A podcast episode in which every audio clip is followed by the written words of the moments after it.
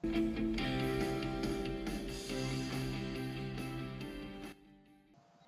there, welcome back to another episode of Girl Take the Lead podcast, where each week we explore womanhood and leadership from the perspective of different generations. We're so glad you're here, and today I'm joined by Sarah McAuliffe, a high school junior living in New Jersey. Sarah is a Girl Scout and started an organization called Girl Speak as part of her Gold Award. And the Gold Award is Girl Scouts' most prestigious award, which is achieved by developing and carrying out lasting solutions to issues in their communities and beyond. Sarah identified a need and now holds workshops for girls of all ages to teach them tips to practice public speaking. Come listen to her inspiring story. She is truly a great example of someone taking the lead. So, Sarah, I'm so excited you're here. And for the listener, I will tell you, I uh, met Sarah on LinkedIn, and um, there was this wonderful post that I think your mom did, right? About yeah, about your organization, and I I read it, and there were like, how many comments did you get? You got like, I got quite a few, way more than I was expecting. there were like 50, 75, some some and they were like women helping women along, you know, like keep going, Sarah, keep. And then I went, oh, I'd love to have her on the podcast.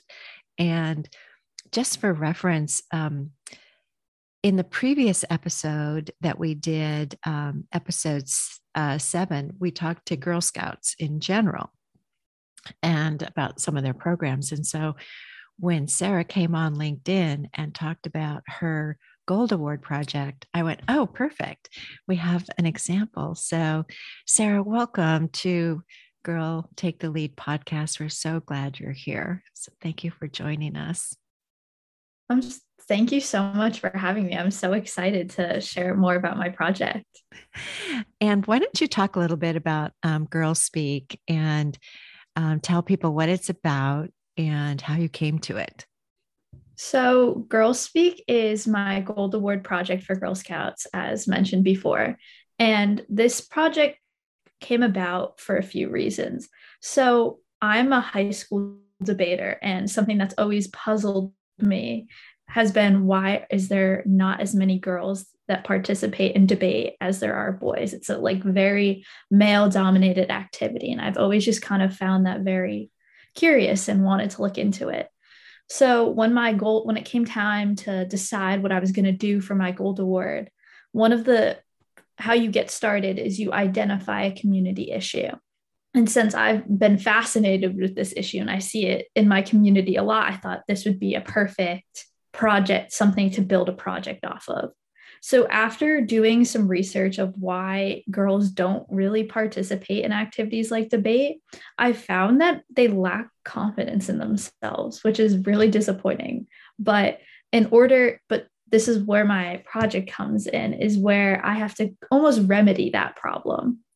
So, I founded Girls Speak in order to do that. And what Girls Speak does is they hold workshops in order to help girls feel more confident in themselves, but also give, give them a safe space to practice their public speaking skills so that they can use their voice and feel more confident and potentially participate more in activities like debate.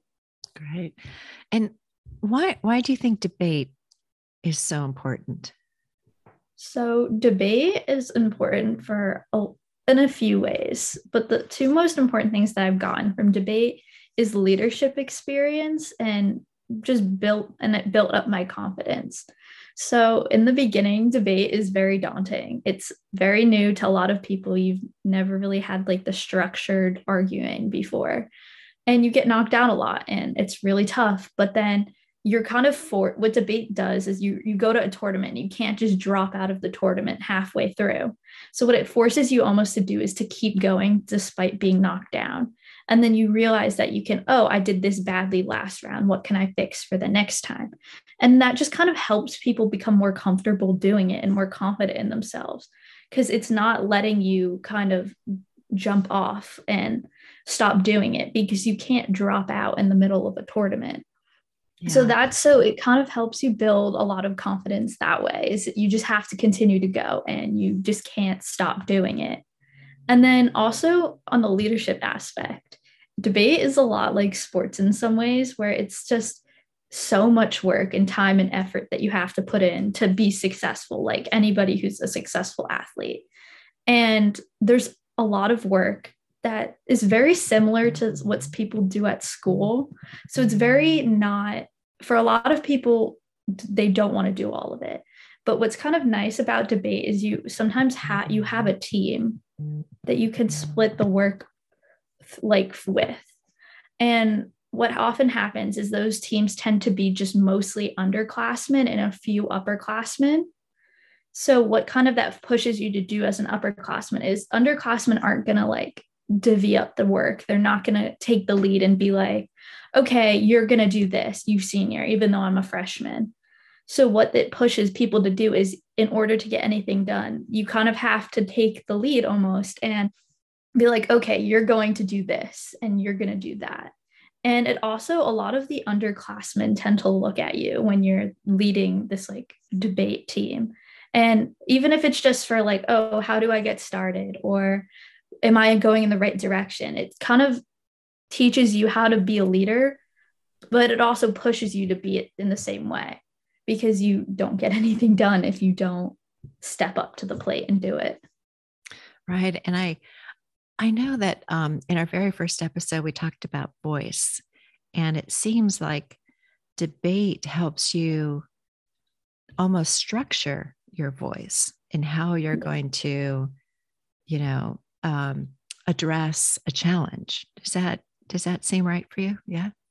Yeah, it definitely has. I wasn't very used to like the structured speaking before debate, but now that I've been in debate, it's kind of helped me be able to structure my voice, as you said, a little bit and just kind of, but all, at the same time, kind of go with the flow a little bit more when I'm out there because I had a presentation, I want to say last year for school that was a giant portion of my grade. And what they do at the end is they ask you like oral defense questions and you have to defend your presentation and why like you made your presentation. So the structured part of debate helped me go with the actual presentation skills, how to get people engaged, how to argue my points that I was presenting in it. But then the kind of go with the flow nature of debate helped me answer those oral defense questions. It helped me become confident, said I can think on my feet and I can answer these questions even though they're difficult. So I liked what you were saying about it being a almost like a sport because it must look like a game to you sometimes when you're you know in competition with somebody and you're going back and forth and you hear what they're about ready to say and your mind is thinking well how can i what what fact do i know or what can i bring to the it, it seems like you don't take it personally right? Mm. You you take it like it's a game or a sport. Is that kind of how you feel about it now rather than feeling like there's something wrong with me i don't know what to say?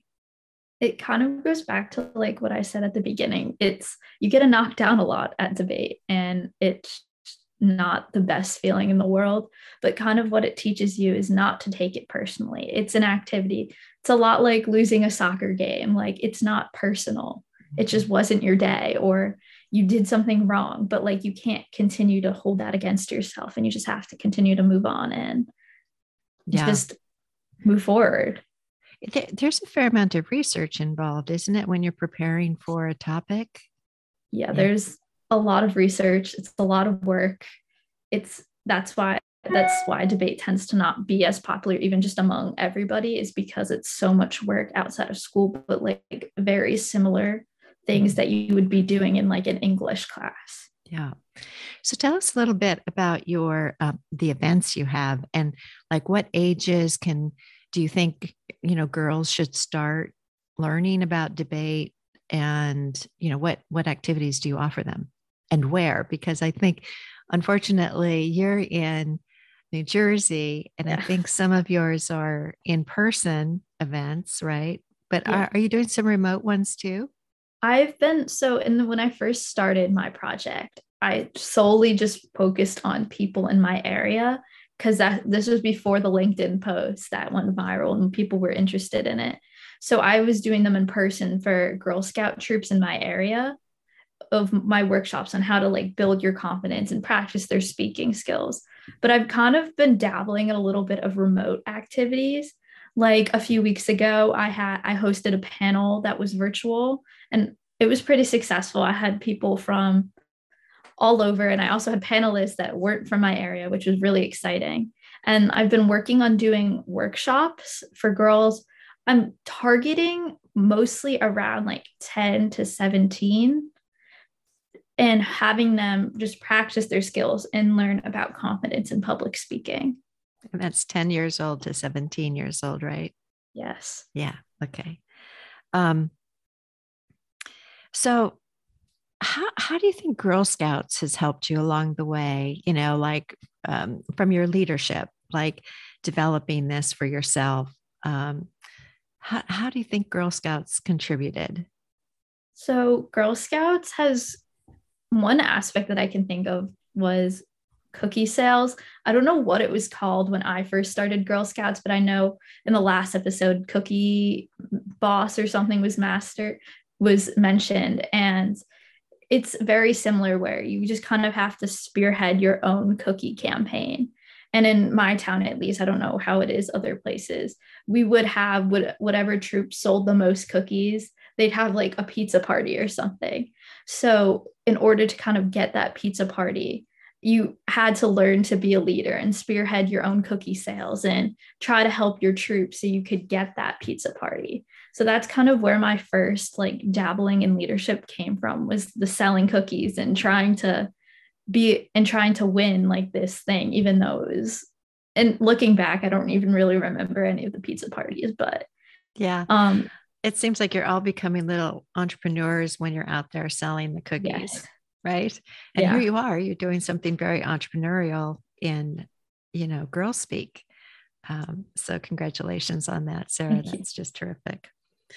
Um, so, talk a little bit about yourself and how you've changed personally since launching Girl Speak. So, before Girl Speak, I tended not to ask for help a lot. And I don't know why that was. For me, I just don't like doing it. It's very hard for me to ask somebody for help. But through this like process, I've learned that I can be able to ask people for help and it doesn't and they're not going to think any different of me and that I can be able to do it and they will help me or just reach out to people I'm not so familiar with and ask them, "Oh, would you be interested in this or do you think this is a good idea?" So I think I've definitely grown a lot in just asking for help and reaching out to people that I wouldn't necessarily reach out to otherwise. So I'd say I've grown in asking for help and just networking a little bit more because of that reaching out aspect. And I don't really know what else. That's like the ways that I've noticed personally that before the project I would never have asked for help. Or I don't even think if you like found me on LinkedIn, I would be like, oh, yeah, I can't network with her, I can't do the podcast. I don't think I ever would have yeah. done it if not for the project. I, I also think it must be fun to have you in a class because everyone must, you know, like it almost puts some responsibility on you, right? Like, okay, I have this identity of being a debater and now everyone wants me to stick up for them and advocate for them, right? And didn't you say that your parents are lawyers? Yes, they are lawyers. so maybe your dinner table is a bit more feisty because you're able to jump in a little bit yeah. more. Even my sister, who isn't necessarily that interested in all the debate stuff, our dinner table is constant. I don't want to say arguing, but kind of. Debate is a very polite, you know, it's more of a spirit in a game than arguing, yeah. I think, right? Arguing is all about your own point of view Yes. Right. And I think in debate, you have to listen to the other point of view. Yes. And get it so that you can address it. Right. That has definitely been one of the hardest things that I've had to work on before joining debate. And also it's I feel like girls some maybe sometimes do a little bit too much of just the listening aspect of it. but I personally had to learn how to listen to other people before just jumping in and going like, well, you're wrong or this doesn't make sense. So, but the thing is, a lot of girls that I've noticed just do too much of the listening and they don't necessarily do the jumping in part, which is kind of what my goal gold award aims to help. Like you can do the listening, but you can also share your opinion. Um, I just love that. just oh. um, so I know that you probably don't have, ex- you, you, mentioned to me before that you don't have expenses with, with what you're doing, but if people want to learn more, we definitely will have your contact in the show notes. But how could, how could someone help you or what, what could, when you say, you know, you ask for help, is there anything that our listeners could do to support you or to support this kind of organization? So what I've I've created a website and I know last time we've talked, we were talking about our difficulties of building a website, but mine is live now. And if viewers want to or listeners want to go to the website, it's girlspeak.info. You can, there's some confidence tips that you can learn from there if you just want to build your confidence, but not necessarily in public speaking. There's some inspiring stories because I feel like I get very motivated by stories like that. Uh, and there's some ways that you can get involved. And additionally, like find like your debate team in your town or in your high school. Look for mock trial. That's also a very big thing that helps public speaking. And then lastly, there's a there's a tab that's workshops where you can. We don't have any of them live right now, but in the future there will be more posted up there. So if listeners want to join a workshop or sign up for one, I'd be happy to have like people at a workshop. Super, super, super. Um, tell us about some of the inspiring stories that that you have. So this kind of sounds really weird, but one of my favorite shows is Law and Order Special Victims Unit. I'm all for it. I love the I, newest edition of Law and Order too, like the remake. I'm like, oh. I love Law and Order. It's one of my favorite shows ever. But in Law and Order Special Victims Unit, the main character Olivia Benson, her, I think her the actress's name is like Mariska Hargitay. Yeah, use how you say it, and she was kind of one of the first people I looked at when I was looking for these inspiring stories because she oh she has the I think it's called the Joyful Heart Foundation where she kind of advocates for like reducing the backlog of rape kits, etc. So just kind of her pushing through that and taking her character but channeling it for good. And the real life is just an example. And then for the people who aren't necessarily too into Law and Order, I have a, an Olivia Rodrigo, a singer who actually over the summer went to the White House to advocate for teens getting the vaccine which is something that was I thought was really really cool. And for somebody who's pretty close in my age I thought that would be a good story to include that no matter how young you are you can still do great things and use your voice to do so. Super. We'll put um, maybe I'll put the if I can um, some of the, that story those stories that you have et cetera, on our um, Facebook group um, girl take the lead so that you can get linked. We will link back to your website so that would be really fun to do.